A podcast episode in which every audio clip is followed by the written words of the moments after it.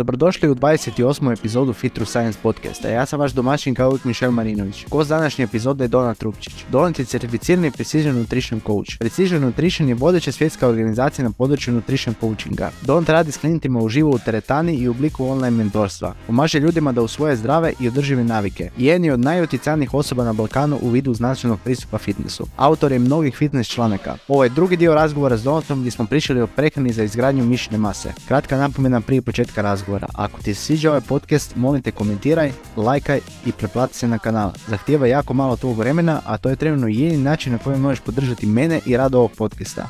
Hvala ti i uživaj epizodi. Da li računamo proteine od hidrata u dnevni unos proteina? To, to dosta ljudi pita ovo pitanje. Da li bi trebali samo računati recimo piletinu, vej, jaja, ne znam šta, ono, mlijeko. Da, kože pitanje. A, ovo to recimo da li računamo i proteine iz drugih izvora, iz drugih namirnica. Tako je, da. Toliko bogate proteinima. Da, recimo riža. Tako je. Znači, apsolutno računa se to sve, jer čak one brojke sve koje smo bili spominjali ranije, recimo 1,6 do 2,2 ili kad smo rekli možda od deficit do 2,5 grama proteina po kilogramu tjelesne mase, za sve te brojke se i pretpostavlja da je riječ o miješanoj prehrani kako imaju ljudi. Nije da je to ono da su im samo bili davali iz veja, pa ovo ostalo šta, šta, šta doleti, nego to je apsolutno sve se od toga računa. To je taj ukupan unos. To znači da, evo recimo uzet ćemo tjesteninu. Tjestenina recimo kao neki od tih škropnih izvora zapravo dosta proteina. Ono, 12 grama proteina na 100 grama suhe tjestenine i slično. Ako osoba u danu pojede, evo uzet ćemo pola kile tjestenine. Super, to mi je glavni izvor unikog hidrata i sad dodaram po tom. Ako osoba pojede pola kile tjestenine, to je već 60 grama proteina samo iz tog došlo. On uzet da bude neka lijepa brojka ili tamo da je 250 grama, evo, ne, možda neka realnija za većinu ljudi, možda kroz dva obroka 250 grama tjestenine stvarno nije problem pojest, to je već 30 grama proteina u tom danu i odlično, to mi je jedna i pol mjerica veja manje. Kao, to se, apsolutno se to sve računa i ne samo iz takvih izvora, nego i to ćemo sigurno o veganskim proteinima pričat. Da, evo, upravo sad nakon ove teme. Ono što ste plodove, šta god, to i neke proteine sadrži. Znači, ono, nećemo tvrditi ni Michel, ni ja, niti bilo tko ko je pametan da je recimo kikiriki maslac dobar izvor proteina, jer moraš unijeti puno kalorija s. Ja. Ako je tako već, i to nam bitno razmišljati, znači ne možemo reći da to dobar izvor proteina, jer košta nas puno kalorija, ali, ali ako i tako unosimo već dovoljno tih kalorija i tako bismo ga unijeli, a unesemo ekstra 10 grama proteina iz tog, super, unijeli smo 30 grama proteina iz tjestenine, unijeli smo 10, 15 čak možda grama proteina iz kikiriki maslaca, neki uleti kruh, ovo ono, bum, 50-60 grama proteina smo pokrili, a ne moramo to na silu trpati sad iz piletine, poslog sine, ne znam čega. Dakle, sve se računa. Da, ja isto praktički sve računam, mislim, s klijentima, odnosno računamo preko MyFitnessPala, ali ovdje bi za sebe, za svoj slučaj, kako ja radim, volio bi dodati jedan jako bitan caveat, jer recimo ako osoba ima tri obroka u danu, volio bi da ima neki glavni proteinski izvor u svakom tom obroku. Znači ne ono recimo da ima jedan obrok samo šta ja znam rižu i povrće i da mora ima neki izvor proteina isto u tom jer, jer jako teško će onda i pogoditi taj ukupan dnevni unos proteina. Tako da da definitivno ja bi ja isto tako računam. Samo ono pazim, ako osoba ima, on, da ima minimalno tri obroka dnevno, a da ima neki baš ono proteinski izvor, jer kao što ćemo sad doći doć do toga, Riža recimo nije kompletan protein, a fali ako se ne varim jedna aminokiselina u dovoljnoj količini. tako da možeš se malo nadovezati na to ako želiš i možemo, ili možemo preći na iduću temu, a to je usko povezana životinski proteini protiv biljnih proteina. Da li trebamo unositi više proteina na veganskoj prehrani, znaš? Nedavno imamo dosta istraživanja na ovu temu. U biti dva istraživanja su baš ono uspoređivala tu uh, vegansku prehranu uh, sa omnivorskom prehranom, znači sve jedi, pa možemo malo uh, o tome tu, pričali smo o tome u nekoj od prethodnih epizoda, ali možemo ovdje ići malo više u detalje. Da, može. Evo prije to bi se baš stvarno ovo jako dobro bio rekao. I to da baš naglasimo kad pričamo o toj nekoj distribuciji proteina, međe se s tim, idemo stvarno mi probati te proteine koje imamo, donekle podjednako rasporediti tijekom obroka i to će se kasnije na jednu temu koju ćemo apsorpciji proteina pričat, bude se vezano na to, ali upravo to da nije nam ono samo cilj, ok, ukupne proteine sam zadovoljio, ja ukupno jedem četiri obroka u danu, čuo sam na podcastu da je dobro, a za doručak će mi biti uh, jedem konflekse i mlijeko i možda tako nešto, Da. unesem 17 grama proteina, makak unesem 11 grama proteina, jedan obrok će mi to biti neka salata i tjestenina, unesem još 6 grama proteina, onda iduća dva obroka da mi budu po 80 grama proteina. Znači, ok, nećemo to kad pričamo o distribuciji, ajmo to stvarno, kada, kada kažemo četiri obroka, neka to budu četiri poštena proteinska obroka, to ono što nas zanima.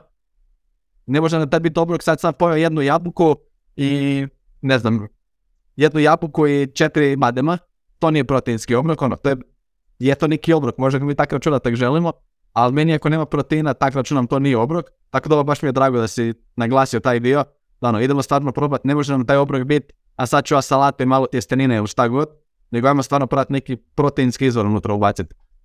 I budu kasnije baš pričali o apsorpciji, a ovo je stvarno super tema koju se sad otvorio što se tiče tih nekih veganskih izvora.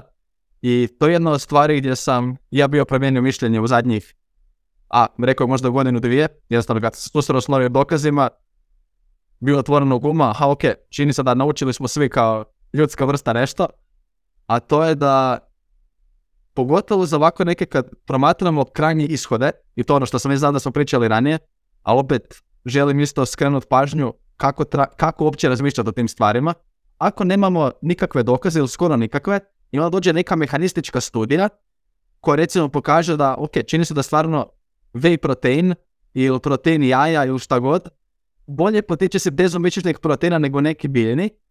Ok, čini se da ovdje ima nešto, ali onda ako imamo neka longitudinalna istraživanja koja mjere krajnje ishode, recimo konkretno ovo istraživanje koje znam da, da pretpostavljam da aludiraš na njih, koja prate mišićni rast kroz duži period, i onda se pokaže da su i ljudi koji su jeli samo veganske izvore proteina, samo biljne, i ljudi koji su imali prehranu svejeda, da su oni praktički jednaku količinu mišićne mase sintetizirali sa, a bar ako se ne varam, sličnim ukupnim unosom proteina, čak mislim da su ga bili dosta dobro kontrolirali, nam sad radi ispred sebe, onda moramo jednostavno reći kao, aha, ok, čini se da je ovo njima više nego, fleksibilnosti nego što sam mislio, i super, tako da što se tog stajališta tiče, jedna stvar koju se isto počne naglašavati ljudima, to je da ako neko stvarno paše veganska prehrana, čak vjerojatno nije nužno povećati unos proteina da bude ukupno veći, a ako želi biti sigurni, još uvijek ima ono preporuka, možda probajte za 10% povećati.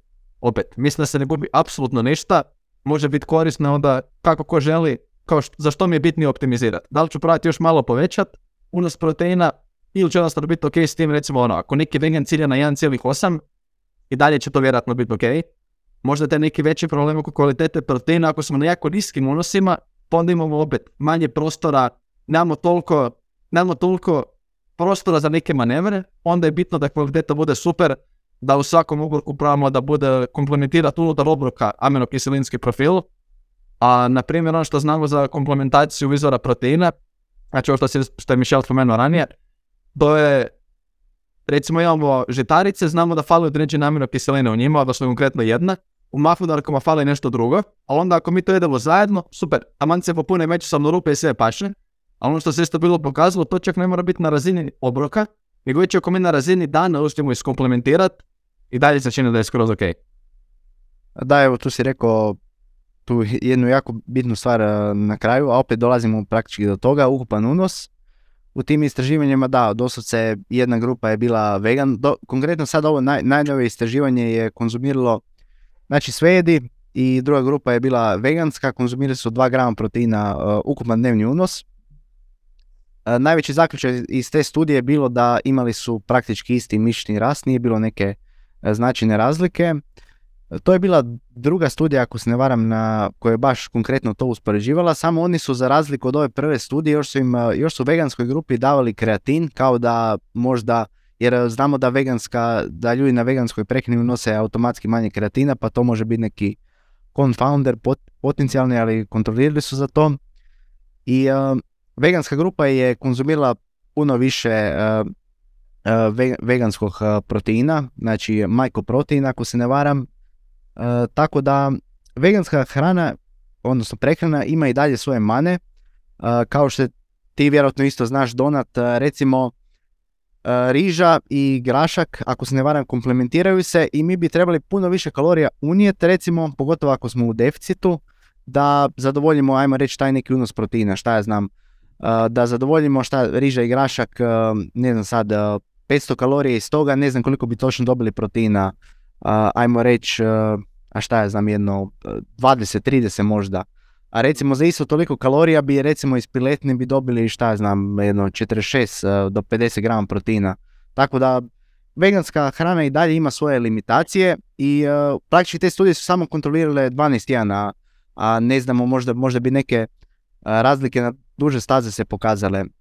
Ali svakako baš, baš zanimljivo novo područje i istraživanje, evo mene isto jako to zanima. Mislim da i dalje ima svoje limitacije, ali uh, svakako evo isto ja sam promijenio mišljenje vezano za tu temu. Mislim da ono definitivno uh, može se izgraditi, može biti poprilično isto, isti mišni rast, zapravo isti mišni rast kao i s osobom, usporedbi s osobom koja je na mesožerskoj dijeti, odnosno svejed.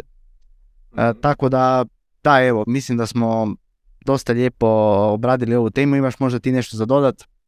Pa čak na ovu temu što se tiče izvora proteina, to je istina da vegani možda imaju, nemaju toliko dostupnih, ajmo reći u izvornom obliku, opet to ne znači apsolutno ništa, koncentriranih izvora proteina.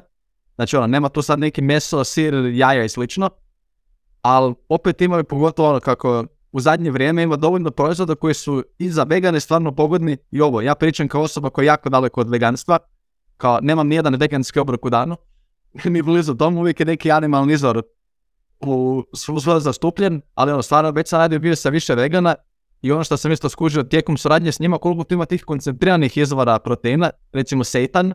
Seitan je praktički čisti protein u pšenica, znači ono, čisti gluten, koncentriran izvor proteina, super, ono, ludilo, to može biti odlično.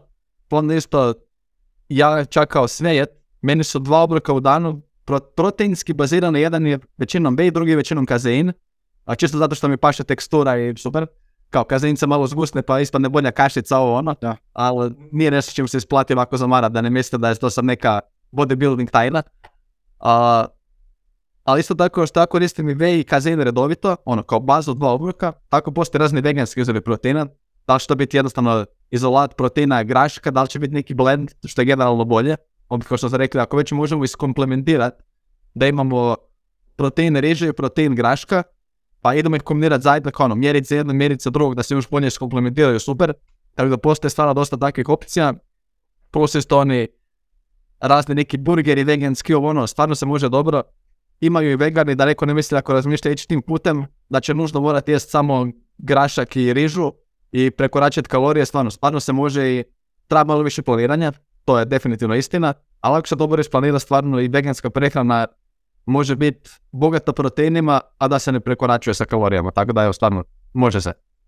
Da, definitivno i još smo ovdje uvijek na proteinima, poslije ćemo preći hidrate, masti, mikronutrijenti pa voda, ali kad smo već tu kod veganske prehrane, da riješimo i te mikronutrijente, recimo ako mhm. osoba vegan, da li recimo, znam da je njima teško unijeti vitamin B12, ne znam da li ga uopće unose, preporučaš ti možda suplementaciju neku dodatnu za, za te ljude? A, generalno da, i to je baš ok, idemo vidjeti koje stvari ne unose. A, B12 općenito u namirnica biljnog podrijetla nema. Jedino ga možda mogu unijeti ako ne operu dobro povrće, pa onda u toj zemlji koji mila ima nešto B12 se nađe iz bakterije i slično ali recimo malo stvarno B12 to je bilo jako dobro suplementirati. Dosta često cink zna biti problematičan za vegane. To bi možda bilo neke glavne stvari na koje obratiti pažnju. Što se tiče željeza, konkretno znamo da je željezo iz biljnih izvora slabije bio raspoloživo nego ovo iz animalnih, ali to je neke stvari koje treba kontrolirati isto kao općenito sa suplementacijom i kod svejeda. Treba vidjeti možda koje su neke stvari koje bi bile problematične, pa onda njih suplementirati dodatno. Još jedna stvar koja može biti kod vegana problem je kalci, i to, ali to samo visi koje namirnice unose. Jer opet, veganska prehrana zahtijeva više planiranja, ali se može isplanirati kvalitetno da se zadovolji sve. Plus ovo neku minimalnu suplementaciju koju sam sve rekao, možda B12 ili neki nutrijenti koji ono, pretpostavljam da bi bili kritični. I onda, ok, idemo to suplementirati, opet čisto da izbjegnemo neku deficijenciju bez razloga. Da, definitivno se slažem s tobom. Evo pa da zaključim ovu temu Ako se varam ovdje je zadnje pitanje koje se tiče proteina, a to je, malo smo ga i prije spomenuli, odnosno ti si ga spomenuo, možemo li apsorbirati više od 30 grama proteina u jednom obroku? Da, ok. to je jedna tema koja mi je dosta draga, dosta draga u smislu jedan od, neće, neće jedan od prvih, ali onako jedan od ozbiljnih članaka koje sam išao pisao da sam baš rekao, ok, idemo sad to probati objasniti iz nule od nekog ko ne zna ništa, da stvarno kuži šta se ovdje događa. Onda možemo gledati, idemo pristupiti tom pitanju par razina. Prvo, možemo li mi apsorbirati više od 30 grama ili što uopće znači apsorbirati? Apsorpcija nutrijenata znači prolazak nutrijenata iz našeg promenog sustava u krvotok. I kao to je to, to je apsorpcija. I onda ako smo svjesni što to znači, onda je odgovor da, možemo, jer apsorbirat će se više manje sve što mi unesemo. On, to će doći do krvotoka i super. Dakle, definitivno možemo više od 30 grama proteina apsorbirati u jednom obroku. Onda iduće pitanje je, ok, dobro donat kužim, ali ne može se sve iskoristiti. Onda ljudi kažu to. Ok, opet, kak, šta, to, šta to znači ne možemo iskoristiti? Onda kažu pa samo se izbaci. Ok, ništa u organizmu ne funkcionira kao samo se izbaci, nego ako mi apsorbiramo te proteine, a rekli smo da možemo, oni će se iskoristiti za nešto. Ako ništa drugo, a, oksidirat ćemo ih za dobivanje energije ili možda za, koriste, za sintezu nekih drugih spojeva. Dakle, iskoristit će se sigurno za nešto. To isto nije uopće sporno ako kužimo ono što znači te riječi u našem biološkom smislu. A ono sad dolazimo do pravog pitanja, a to je koliko proteina se može iskoristiti za povećanje slash očuvanje mišićne mase. To isto, sve ove članke, ove stvari, stvari o kojima pričamo, ima detaljne referencirane članke, pa kao inače bude Michel bacio ispod u izvore. A to je kad priča o tom koliko se može iskoristiti, znamo reći za to neko poticanje sinteze mišićnih proteina, to se pak čini da je brojka dosta veća od tih 30 grama kao što se nekoć mislilo. Na primjer, to je još bilo prije, a to je sad već 7 godina, mislim da je bila 2016. Da su pokazali da nakon recimo full body treninga, unos 40 grama proteina je povećao sintezu mišićnih proteina više nego 20 grama. Znači ono, to već znamo, ok, znači barem do 40 i opet gledamo samo taj akutni dio koji smo rekli nije idealno, ali ako tad nismo imali ništa drugo, barem imamo taj neki mehanizam da u kratki snapshot kad uzmemo, čini se da je 40 bolje nego 20, kao ok, imamo barem to, a onda možda najbolji odgovor na ovo pitanje nam donosi isto kad su Schoenfeld i Aragon koje spominjemo redovito jer stvarno ljudi koji su iznimno puno doprinijeli ovoj industriji i ono, svi možemo biti zahvalni da možemo, da znamo više i da možemo bolje pomagati ljudima, a to je, oni su baš bili napravili jedan odličan rad, gdje su njihov zaključak je bio da sigurno se može, znači ono, od tu je došlo na preporuka možda za 3 do 4 obroka dnevno, da nam to isto može kao da ne treba ići nužno češće od tog, uzmemo onaj ukupan unos proteina koji smo već imali, a recimo 2 grama po kilogramu tjelesne mase, i ako imamo 4 obroka u danu, znači možemo komotno 0,5 0,5 grama proteina po kilogramu tjelesne mase unosi dnevno, ili recimo četvrtinu unosa dnevno. Ja ako nosim 200 grama proteina, ja ako nesem i 50 grama proteina, da uzmemo neke full lagane brojke, i 50 grama proteina doći se sasvim ok iskoristiti, baš u tu svrhu povećanja mišićne mase ili barem očuvanja. Tako da stvarno ne mora biti onih 30 grama. Dosta ovih mitova onako nekako zapravo isprepleteno. Da bilo moraš jest često. Zašto? Zato što moraš podmazivati stalno, stalno da se nešto sintetizira a moraš jest često jer ne može se apsorbirati više odjednom, to je sve nekako bilo povezano, ali onda stvarno, zahvaljujući kvalitetnim istraživanjima iz zadnjih deseta godina, više mi smo u srednjem vijeku, pa stvarno vidimo da se može i dosta više od 30 grama apsorbirati, ono može do 40-50, ne samo apsorbirati nego iskoristiti. I čak se čini da može još dosta više od tog, recimo onako, ako je nekom cilj, nije nužno povećanje mišićne mase, nego samo za neko očuvanje trenutne mišićne mase, tu se čini da čak imamo još više fleksibilnosti, u smislu da možda ako to bude neka tri obroka dnevno, čak potencijalno dva, koji smo rekli da nisu toliko dobri za izgradnju mišićne mase, čini se da mogu biti dovoljno dobri da se barem očuva trenutna mišićna masa, i to ono, ako to budu obroci po 60 možda grama proteina i više, čini se da 70, čini se da stvarno nema problema i s tim. Dakle, može se ići puno više od tih nekih 30, to su jednostavno brije sa bodybuilding foruma strane kod prije 20 godina koje kod nas još uvijek se mogu čuti u džimu. Da, evo, šta je praktički, ja tu kažem klijentima neka praktična smjernica, ako imam klijenta koji mi je znači ono računamo 2 grama po kilogramu ukupne tjelesne mase u deficitu, e, to bude nekih 120 grama.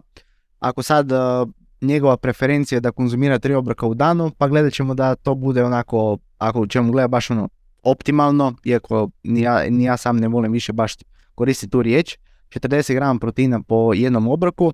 Ako recimo konzumira četiri obroka, može da podijeli na 30 grama, ali naravno to su sad ono te neke male stvari. A da, definitivno možemo apsorbirati više od 30 grama i da, evo, to je mit. Taj mit je, ja sam isto vjerovao u njega, ja sam krenuo 2012. prvi put u teretanu. Niti ne znam iskreno ko je onda bio najbolji izvor informacija, ne znam ko je bio onda aktivan. ja sam, možda se sjećaš, ja sam bio onda slušao ovog, još, je, još je bio aktivan onda uh, Mike Cheng Fitness, znaš ono six pack uh, shortcuts, uh, on je bio aktivan. To su bile one, da, da, da, ono što je izletavalo na YouTube na sve strane, je, je, svega je bilo. A na sreću nisam ga slušao, samo znam za njega. Da, iskreno nisam bio baš toliko na forumima, doslovce meni, meni mojem primjeru, meni su najveći izvor informacija bili oni najjači tipovi u teretani, kao što vjerujem da je isto dosta, dosta ljudi bilo. A da, mi sad smo baš sretni što imamo toliko ajmo reći, znanstvenog konsenzusa na pojedinu temu, tipa imamo ovaj position stand o, o prehrani, o dijetama, tako da to je super stvar, to, to prije baš nije bilo toliko popularno i evo mislim da sad stvarno ono ljudi imaju brdo informacija, ali on, kao što smo spominjali, uh, ja sam spominjao isto dosta podcastima, podcast epizodama sa drugim gostima, sad je jako teško profiltrirati sve te informacije, uh, tako da ono, kod neke osobe ne zna niti šta je gore. Da, da li to kad eh, nisi imao ništa informacije ili sad kad imaš brdo informacija i ono ne znaš šta je točno, imaš uh, ljudi, znaš, ovo je kompletna tangenta na, uh, na temu, ali uh, problem je ono što dosta ljudi sad muče ta paraliza doslovce. Imaš toliko informacija i jednostavno osobe ne želi krenu, nego želi ono naći nešto najbolje, umjesto da samo krene i evo uči, uči u tom cijelom procesu ako sam bio dovoljno jasan. Ali dobro, da ne spominjam više to jer nam je ostalo još jako puno jako puno stvari za razriješiti. Tek smo sad prošli proteine, mislim proteini su bila praktički ovdje najveća cijelina, a sad ide onaj malo lakši dio. Sljedeća, sljedeća stvari su tu ugljikohidrati, znači prije svega koji su možda neki najbolji izvori ugljikohidrata, ako biš mogao reći donat.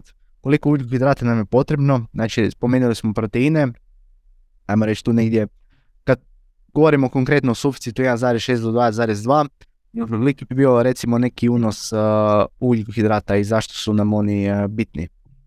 Da, ako pričamo o nekom klasičnom težinskom treningu teretani, tu ja sam stajališta da ugljikohidrati su relativno malo bitni, opet to ne znači da ću nekom sad preporučiti da mi prva traje teške treninge nužno u ketozi, ali ne trebaju biti niti blizu nekakvi unosi recimo kao za sportove izdržljivosti i slično, gdje ono, to stvarno jesu jako velike preporuke ugljikohidrata, to ono od 5 do 12 grama ugljikohidrata po kilogramu tjelesne mase, znači vas osoba od 80 kila, ako ima stvarno visoku aktivnost, ono, ne pričamo u džimu, kao idem u džim četiri puta tjedno ili šest puta tjedno, idem ja u džim po sat vremena, ne, ne, baš ono, sport izdržljivosti, neki timski, ekipni sport, njima ono, 800 grama ugljikohidrata dnevno, zna se događa da im je stvarno potrebno da oni izdrže, pogotovo kad imaju više treninga, treninga u istom danu, a za nas, koji većinom trenamo u teretani, ukupan unos ugljikohidrata stvarno nije toliko bitan,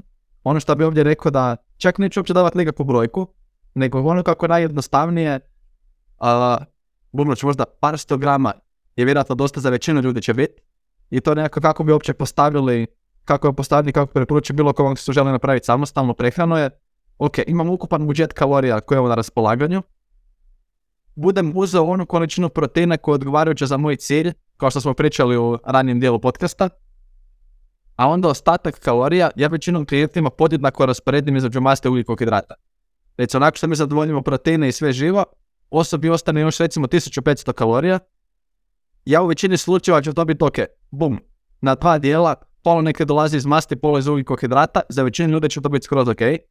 Ako neko ima neke veće zahtjeve treninga, onda ću možda dati nešto veću prednost ugljikohidratima, čisto da mi možemo podržati tu aktivnost, ali opet čak ću to staviti ispod osobne preferencije klijenta, jer ako mi kaže da se bolje osjeća ako jede više masti, ok, daćemo nešto više masti, jer stvarno, ako pričamo ovdje rekreativcima nije toliko bitno, tako da mislim da je to glavna poruka čak koju, koju bi ovdje dao, ako je riječ o nekim stvarno sportašima, neka ko ima posebne zahtjeve treninga, jako velik volumen treninga, pogotovo ako je to i, i utezi i anaerobno, još pogotovo ako je neki specifičan sport, gdje mora i tehniku vježbat, ono, potencijalno 102-3 treninga svaki dan, ok, onda trebamo dosta ugljikohidrata, ali za nekog prošlog čovjeka koji ide ovako u teretanu, čini se da su stvarno dosta malo bitni i to onako je, istraživanje za istraživanje nam pokazuje, jedno pokazuje da get, možda je nešto bolji napredak ako su ljudi nosili nešto više ugljikohidrata, recimo u odnosu na ketogenu prehranu, a onda pak imamo i druga istraživanja koja za onako kako većina ljudi trenira u teretani, čak tamo onda ketoziraju, se čini da će imati iste, a ako neće imati iste, jako blizu da će biti rezultati. Tamo da sa tog stajališta mislim da je bitno napomenuti da nije toliko bitno. Uz ono moja što ja uvijek osobno preferiram je reći ako ne morate, nemojte ići niti jedan ekstrem, u smislu nemojte da vam ostatak kalorija dolazi iz ugljikohidrata, a ne morate baš ni gurat ketozu ako nema nekog razloga. Da, evo, ja praktički isto kao i ti sa klijentima odredimo određen iznos kalorija koji mi je potreban. Prije svega onda riješimo prvo proteine, znači zadamo neki minimalni unos proteina, onda zadamo minimalni unos masti, onda sve ovisi o preferenciji osobe. Da li bi ona htjela više, veći postotak masti, veći postotak hidrata. Tu smo praktički odgovorili na ovo pitanje koliko je bitan omjer makronutrijenta za rast mišića. Znači ono, kad se zadovolji taj neki minimalni unos proteina, minimalni unos masti, o tome ćemo isto malo poslije, koji je praktički najmanji unos masti na kojem, koji je preporučen, na kojem nećemo osjetiti nekakve, nekakve loše posljedice.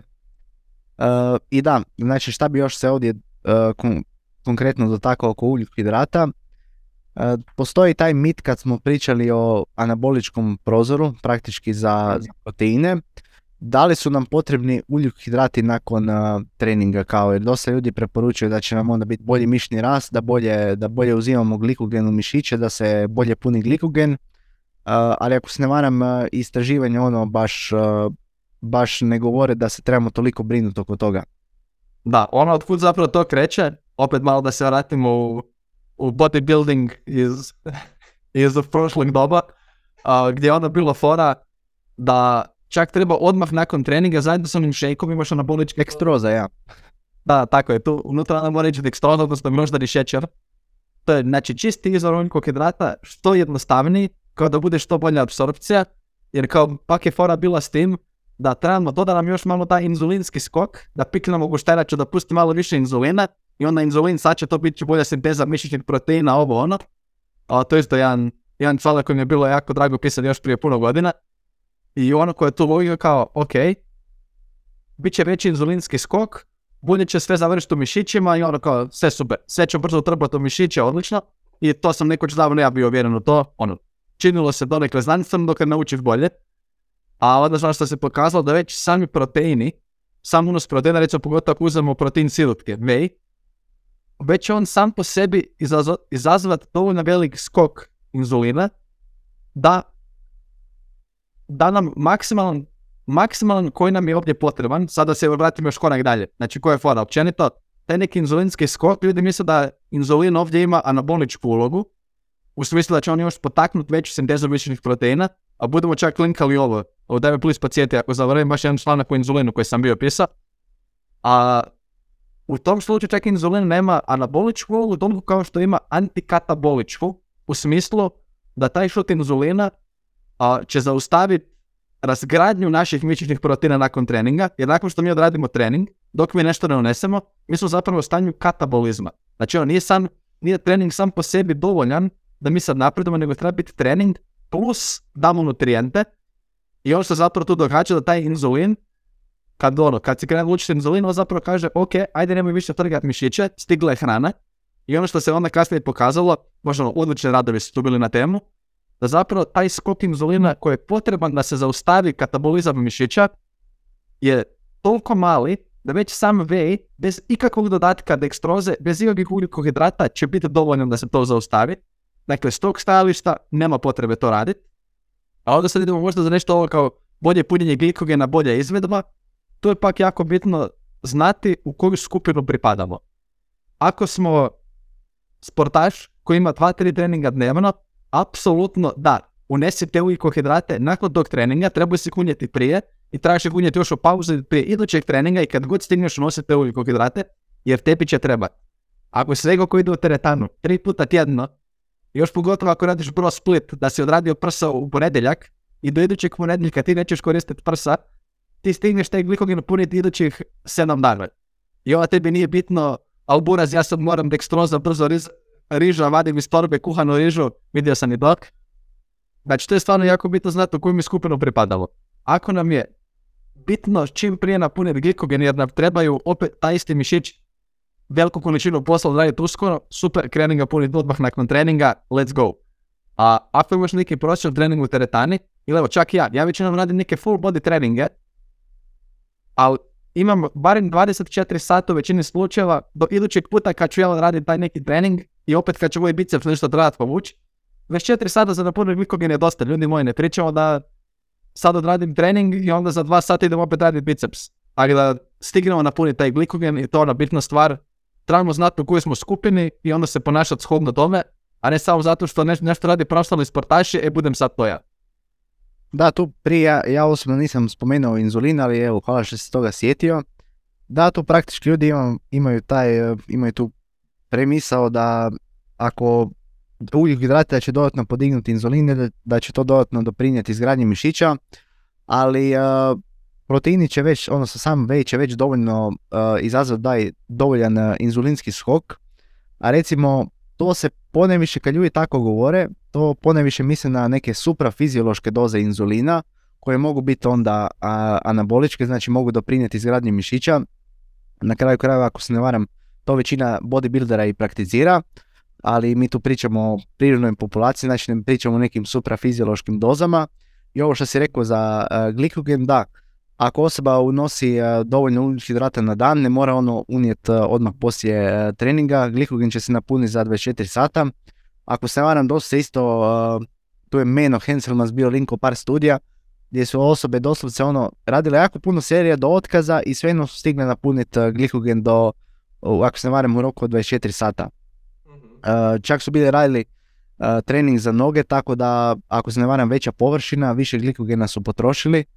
Eh, tako da, da, mislim da je to ono, jedan veliki mit, evo, drago mi je da smo i njega prošli.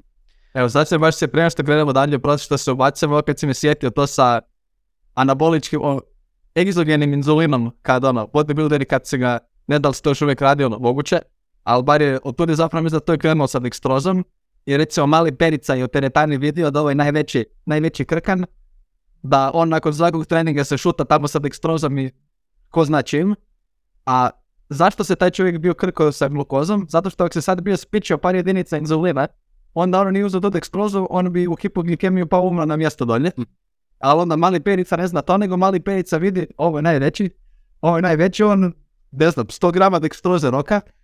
I to da, mislim da je to jedan od jedan od ishoda takvih mitova da ono, aha vidi, ovaj veliki to radi, mora ja i onda mali perica kaže nekom u školi i idemo sad mi svi rokat dekstrozu i to ne omjer. Kad se sjetim da je bilo 2 naprema 1 dekstroza odnosno na vej. Ako uzmeš 50 grama veja, moraš uzeti 100 grama dekstroze. Ja sam to probao. Ja sam skoro umro kako je to odvratno slatko bilo. Katastrofa.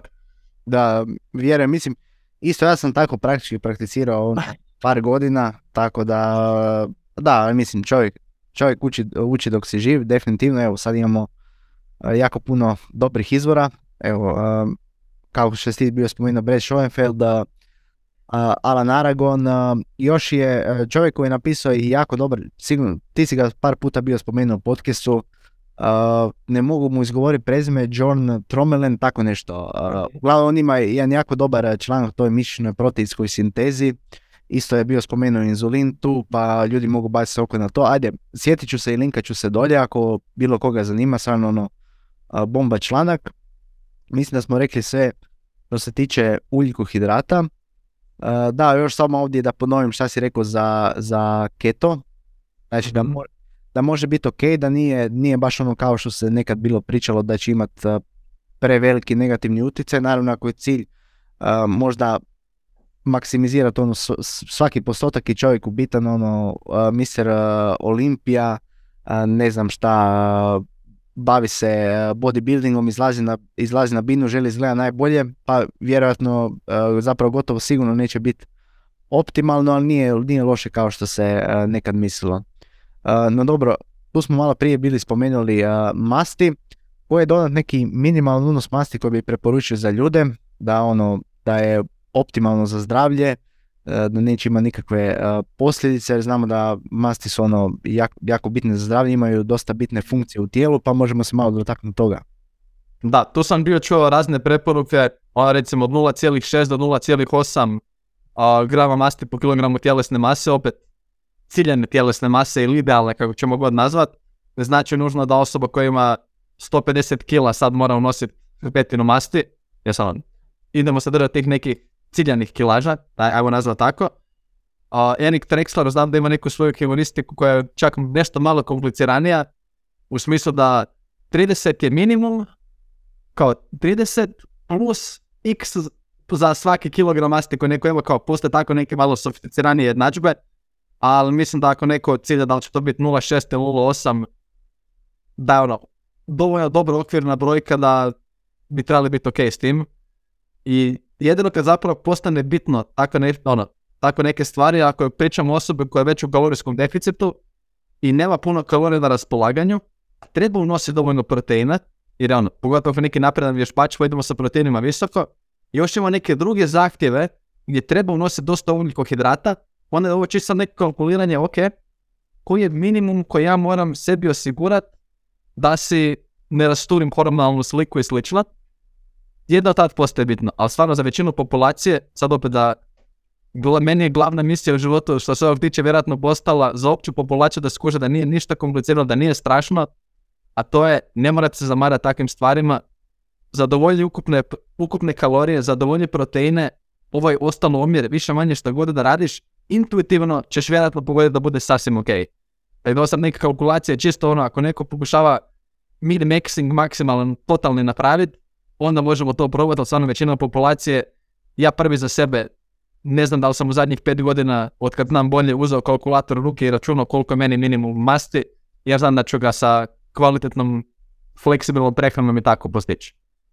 Da, isto ovdje bi se volio dotaknuti još jedne stvari. Uh, kad smo pričali o praktički bolje je preporuka recimo kad nekome ono daš uh, gramažu na uh, ukupnu, mislim, na tjelesnu kilažu, znači onako šta ja znam, masti, uh, evo recimo ja, ja kažem ljudima onako neku generalnu brojku 0,7 grama po kilogramu ukupne tjelesne mase. Uh, neki ljudi isto daju, znaš ono, moraš unositi 10%, 10% ukupnog kalorijskog unosa ti mora biti od masti, mora biti 20%, a problem sa time je što je to uh, nije isto recimo za osobu koja šta ja znam ima 150 kg i za osobu koja ima 60. Uh, prvi put se susreo s tom temom praktički kad sam čitao literaturu o utjecaju proteina na bubrege. Znaš, većina studija nema neki ukupan unos proteina, nego računaju onako po omjeru, recimo 20%. 20% je doslovce ako osoba, ne znam, ako unosi 1000 kalorija nije isto, uh, nije isto recimo ženska osoba, šta ja znam, 60 kg unosi 1000 kalorija, nije isto za neku osobu koja iznosi, koja ima 120 kg i unosi 4000 kalorija. Tako da uvijek je bolje onako se računa po tjelesnoj kilaži, a ne onako a, isto vjerojatno to Dona ti znaš ona zone diet, ako se ne vara nešto preporuča 30% proteina, 50% ugljikohidrata, 20% masti ako se varam tako nešto, ali mislim to su sve ono brojke koje mislim ti omjeri, postoci baš ne znače puno. Puno je bolje recimo, kao što smo mi spominjali, uh, govoriti onako uh, gram po kilogramu, mislim da je to puno, puno točnije. Apsolutno. E, da recimo ti postoci, ovo mi sad onako jedan flashback, lagani PTSP. A, to su stvari koje se uče na nutricionizmu. Ja kad sam na PBF-u bio, nas su bili toliko trkali s tim postocima, ja sam se već tad svađao s njima. Pok- Pokušajem objasniti da kako vama nije jasno da ovo nema smisla. Recimo ono bilo je, idemo 55% unositi od ugljikohidrata, 30% iz masti i onda šta nam ostane 15% proteini, kao to je to. I bilo tko ko je probao razmišljati o tom skuži, pa ovo ne štima. Kako to može biti? Kako ćemo isto koristiti sad za osobu koja je trenutno, ono, ista osoba, recimo da trenutno mora nositi 2200 kalorija, a u nekoj drugoj fazi ili recimo treba sad unosi 1800, nek bude još veća razlika. Sad treba unositi 1800, a u nekoj drugoj fazi treba unositi 3500. Kako ćemo mi te iste postotke mrtve tluče unutra? U suficitu će imat više proteina nego što treba, ili možda s obzirom na njihove bolesne brojke će taman doći negdje na neku smislenu razinu. Onda ako je neko na 1800 kalorija i 15% toga da mu dolazi iz proteina, to je katabolizam neviđeni. I ne ono samo katabolizam, haha, a, builder se brine za mišiće. Ne, to je za zdravlje loše. I ovo je sve što mi pričamo, da unos proteina, to ono što isto ljudi ne kuže, unos proteina adekvatan je stvarno jedna od najbitnijih stavki za zdravlje i dugovječnost. Unatoč tom što vam ekipa pokušava gurat, ovo je sad jedan malo tangenda, sad sam otišao. Ali ono kao što manje proteina za dugovječnost, ovo ono, a, ne. Hm. Za, ono što je dobro za dugovječnost je ima dovoljnu mišićnu masu i mišićnu jakost, funkcionalnu tu neku snagu da se možeš kretat, da si možeš samo brisat guzicu ta 80 godina i da možda možeš otići do dućana. To je ono, to je neka kvalitetna dugovječnost, no dobro, da se vratim na ovaj dio sa postocima, da, ti postoci, to ono, razina ratnog zločina skoro, koliko to nema smisla i koliko se još uvijek na faksu nutricioniste puni glavu s tim pizdarijama, ne, neka izumre više. Evo stvarno baš, baš sam sad bio piknuo, vratilo me bilo sedam godina u rikverc.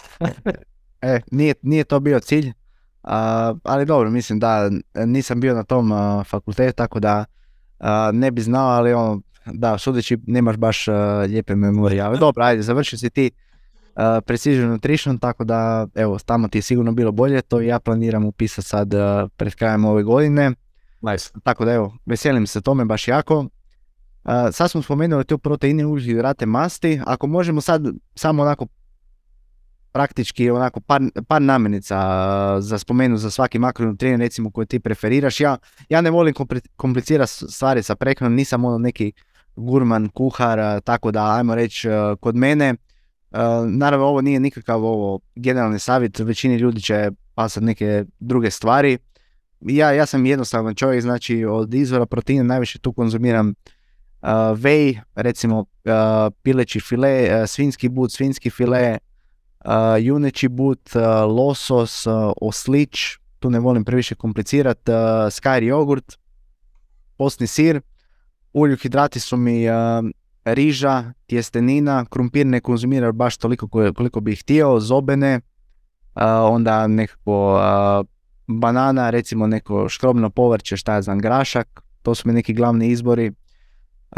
I od masti konzumiram praktički jaja, ulje, orašaste plodove i to je to ako se ne varam. Evo, to su neke moje namirnice, ono, ja sam jednostavan čovjek, ne volim previše komplicirat. Uh, evo, šta ti Donato ako konzumiraš i ne- neke tvoje omiljene izvore tih uh, makronutrijenata? Da, ja sam isto što se tog tiče, ono, stvarno dosta simple. Ovo što se ti nabrojao više manje jedem sve od tog i ne čak previše šire od tog, pa ono što bi možda čak ovdje iskoristio priliku je skrenuti ljudima pažnju na neke stvari koje ono, mogu biti fora, nisu razmišljali toliko o njima.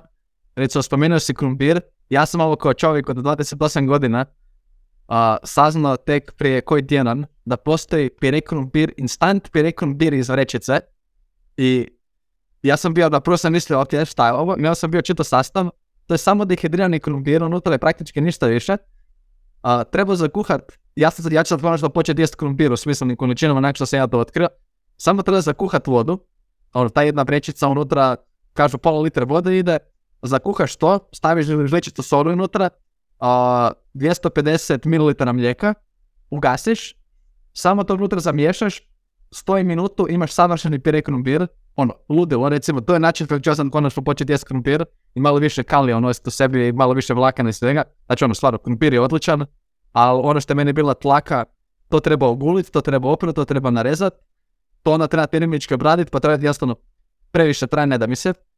Ovo je baš jedan način kako se može lako ubaciti više krumpira i evo, ja se veselim idući put kad ću se ja kuhat taj pire krumpir, a čeka me rižoto sad za idućih par dana koji sam radio jučer, tako da isto riža je tu staple, tako možda na to bi skrenuo pažnju. I još jedna stvar koju, ovo sad neće biti toliko ljudima zanimljivo za suficit nužno, ali recimo za deficit su neke od najboljih koliko god to riječ hekova, ajmo reći savjeta, nešto ljudi mogu probati se igrati s tim, recimo gljive. Ljudi nisu svjesni gljive koliko je to genijalna stvar, a opet, ja uzimam već zamrznute, narezane, samo ih treba istresti, to je to, ne treba ih oprezivati, ne treba sjeckati, ne treba ništa, ali gljive su od meni takvo čudo, to je praktički samo voda, proteini i vlakne. I ničeg drugog nemaju. I ubaciš se ono, pola kili gljiva više manje bilo koji obrok, popunit ćete super, ćeš nešto proteina vlakana, kalorija nema. Pravilo praviće nema kalorija nikakvih, bo baš ono show od namirnica, i da e, gljive definitivno preporučujem ljudima kom se god sjetim i ono stvarno mogu se na toliko načina ubaciti, da li će biti samo sjajima, da li će biti samo i kao prilog uz neko jelo, da li ćemo raditi neki saft s tim, na sto načina mogu ići gljive. Krem njufa od gljiva, hit, um, fantastična stvar. I razne mahunarke, to je isto ono što ljudi misle da ne jedu toliko, a da je super da stvarno baciti grah, leća, slanutak, što god od toga. A, ja osobno sve koristim iz konzerve, opet ljudi ne morate se baviti konzerviranom, a, nije tu ništa loše, isto kao što nije ništa loše u smrznutom, to je sve stvarno jako vrijedne namirnice, zdravstveno i tehnološki ispravno, ne mora vas biti strah. To su vam stvarno brze opcije, samo otvoriš, sjediš vodu, bum, jedeš odmah. Opet, udjet ćemo i vlakana, kojih većina ljudi ne nose dovoljno, a još malo proteina, zašto ne, i stvarno zasitno je, ima se dosta, dosta za žmakat, dakle to su neke stvari gdje je možda još ovako skrenuo pažnju i to su zapravo neke glavne stvari, vas bi ti već rekao bio što se tiče orešastog, možda neke sjemenke, ljudi ne jedu toliko sjemenke, možda bi bacio taj dio, ne jedem ih ja nešto previše, ono, provat možda baciti neke sjemenke suncokreta, la, lan, čija, sezam, ono, te neke stvari, čisto negdje malo baciti, malo dodatnih vlakana, zašto ne, ali definitivno mi je baza, isto ovo što si ti rekao, ne može se fullet. Nađi neko meso ili ribu koju voliš jest, pa mogućnost jedno i drugo da kombiniraš. Uh, jaja, sir, mlijeko kom odgovara, meni je mlijeko isto ono, u većini obroka, bar na neki način su ti mliječni proizvodi. Povrće, jako je široka lepeza, pronađi ono što voliš jest, ono što ne voliš jest ne moraš. Recimo, mene niko ne može dobiti da jedem luk i češnjake jer mi stvarno ne pašu, i patluđane recimo. Ostalo jedem sve i ljudi, to je cool, ne morate jesti apsolutno sve. Isto tako, voće, a, ono što ja stvarno volim je ubacivati voće kao čak ponekad glavni izvor ugljikohidrata u obrocima. Recimo kad sam u deficitu, onda je može biti opcija, ok, ili ću sad pojest 41 gram zobi, ili ću pojest 350 grama jabuke. Pa ok, ajde dajte meni tih 350 grama jabuke jer znam da ne bude toliko uspjeni pojest. Tako da, to su možda neke stvari što se tiče namirnica, a pa kako idemo za suficit, ono što smo već bili pričali ranije, ajmo kalorijske opcije sveg živog izvući, znači ono, masnije možda neko meso, ubaciti više izvora masti u razna jela, ali to je to, stvarno, dosta je simple, samo ono što znam da se ti isto zalažeš za to je, treba proći jedan period da malo više aktivno promišljamo o prehrani, samo da naučimo te neke stvari, jednom kad pohvatamo koliko što ima kalorija i svega, i onda jednostavno počnemo plivati i snalaziti se puno bolje. Tako je, da. Još samo da se kratko nadovežem na, uh, na tvoj misao, sve što, sve što si rekao. Evo, gljive baš iskreno ne idem prečesto, osim ako kupim neko povrće u Lidlu smrznuto pa gljive budu unutra, jer imam neke probleme doslovce u želucu, to je jedna od rijetkih stvari koje mi praktički ne odgovara. Nisam spomenuo voće, ali da, tu je općenito bude neko sezonsko voće, šumsko voće konzumiram ono year round, to mi je uvijek staple u prehrani, onako uz ujutro zobene i vej, mislim da je ono šumsko voće da je ono dosta underrated, nije, nije, nije niti čak toliko skupo, možeš ih jesti cijelu godinu, imaju malo kalorija, mene osobno dosta zasite i ukusno je, tako da to je dosta underrated, mi se čini kod ljudi. I što se tiče povrća, tu definitivno mislim da bi ja konkretno kod sebe mogu baciti malo više uh, varijacija, recimo konzumiram pretežito onako smrznuto povrće, možda bi malo tu trebao pojačati varijaciju, tipa recimo grašak, uh, carska mješavina, uh, mahunarke i tako to.